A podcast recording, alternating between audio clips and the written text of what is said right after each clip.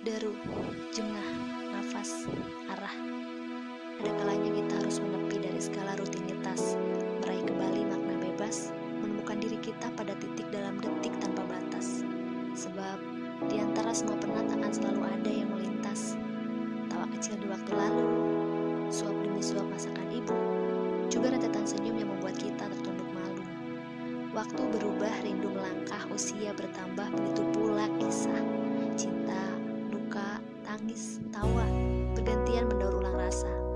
Kita terjebak dalam gerak tanpa jejak, dan hati kita sampai pada pertanyaan, mau sampai kapan?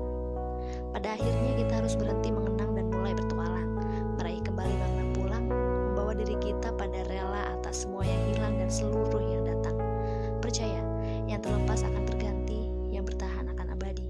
Karena raga kita bisa berpindah, namun hati kita akan selalu menetap.